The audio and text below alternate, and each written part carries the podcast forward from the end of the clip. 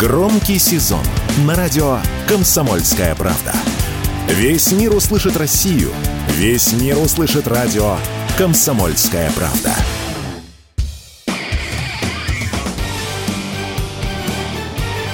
Говорит полковник.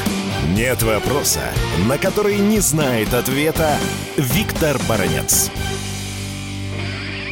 Итак, уже хорошо известная нам говорящая глава Вашингтона, контр-адмирал Кирби, сделал заявление, на которое ну, просто нельзя обратить внимание. Он сказал, что 90 с лишним процентов тех финансовых средств, которые обещали США Украины, уже израсходованы. Цифра, правда, называется по-разному. В одном случае 140 миллиардов, в другом 160 миллиардов. Но, вы знаете, если учитывать военный бюджет Украины на начало специальной военной операции, то американцы уже отгрузили Киеву, не побоюсь сказать, 20 годовых военных бюджетов Украины. И все равно мало. А вот здесь вот вопрос, а почему это вдруг э, Кирби сделал это заявление именно сейчас, именно вот в эти дни? Ну, совершенно понятно, что это заявление было сделано неспроста.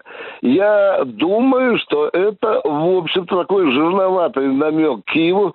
Ребята, мы вам уже до черта денег дали, и, может быть, больше и не надо э, просить. Американцам приходится теперь делить делиться с двумя сосущими теленками. Да, вы понимаете, с одной стороны это Киев, с другой стороны Тель-Авив. Так что Кирби намекнул Зеленскому, мол, э, брат, э, мы уже вам отгрузили, но у нас же есть еще и Израиль. Но теперь переходим к другой стороне вопроса. У российского обывателя, у многих российских обывателей сложилось впечатление, что если Америка говорит о финансовой помощи Украине, то значит эти деньги отбираются из карманов американского налогоплательщика, вынимаются, потом погружаются в вагон и под охраной морских пехотинцев эти диджища тарабанят в Киев. Да нет, дорогие друзья, все гораздо и сложнее, и хитрее. Огромное количество американских денег, они шли пакетами много раз. Так вот, огромное количество американских денег, обещанных Украиной, моментально перечисляется, куда бы вы думали, военно-промышленному комплексу львиная доля из этой помощи идет, чтобы американский военно-промышленный комплекс начинал производить продукцию для родной ему американской армии. А все остальное идет на Украину. Так, а откуда же такие деньги берутся у бездонных Соединенных Штатов Америки? У них все просто. Станок включили, нашлепали, на бумажку написали цифру и передали украинскому национальному банку. Вот так оно происходит. еще один очень интересный аспект я вчера выловил в американском конгрессе. Вы знаете, там о чем уже начали говорить? Там уже начали говорить о том, что надо помогать Киеву, потому что пенсии же надо платить тем украинским военнослужащим, контуженным, пострадавшим, раненым, которые вернулись с поля боя. А вот здесь идет очень жаркая дискуссия.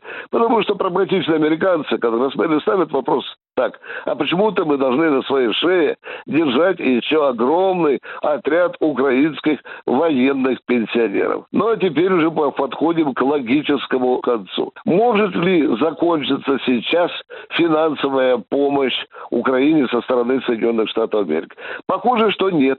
Потому что, судя по той драке в Конгрессе Соединенных Штатов Америки между республиканцами и демократами, там все-таки сумели каким-то образом протащить эту помощь, хотя еще не все решено. И когда республиканцы пригрозили Байдену, что они не пропустят, не пропустят военную финансовую помощь Украине, Байден сказал, а я все равно найдут такой способ, чтобы выделить Украине деньги. Сумма не маленькая.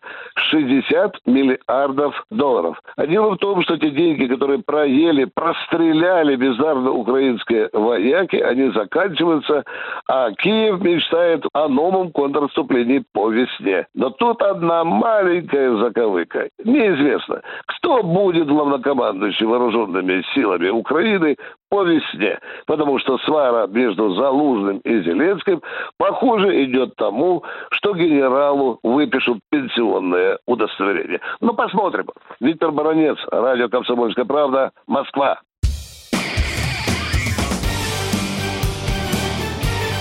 Говорит полковник.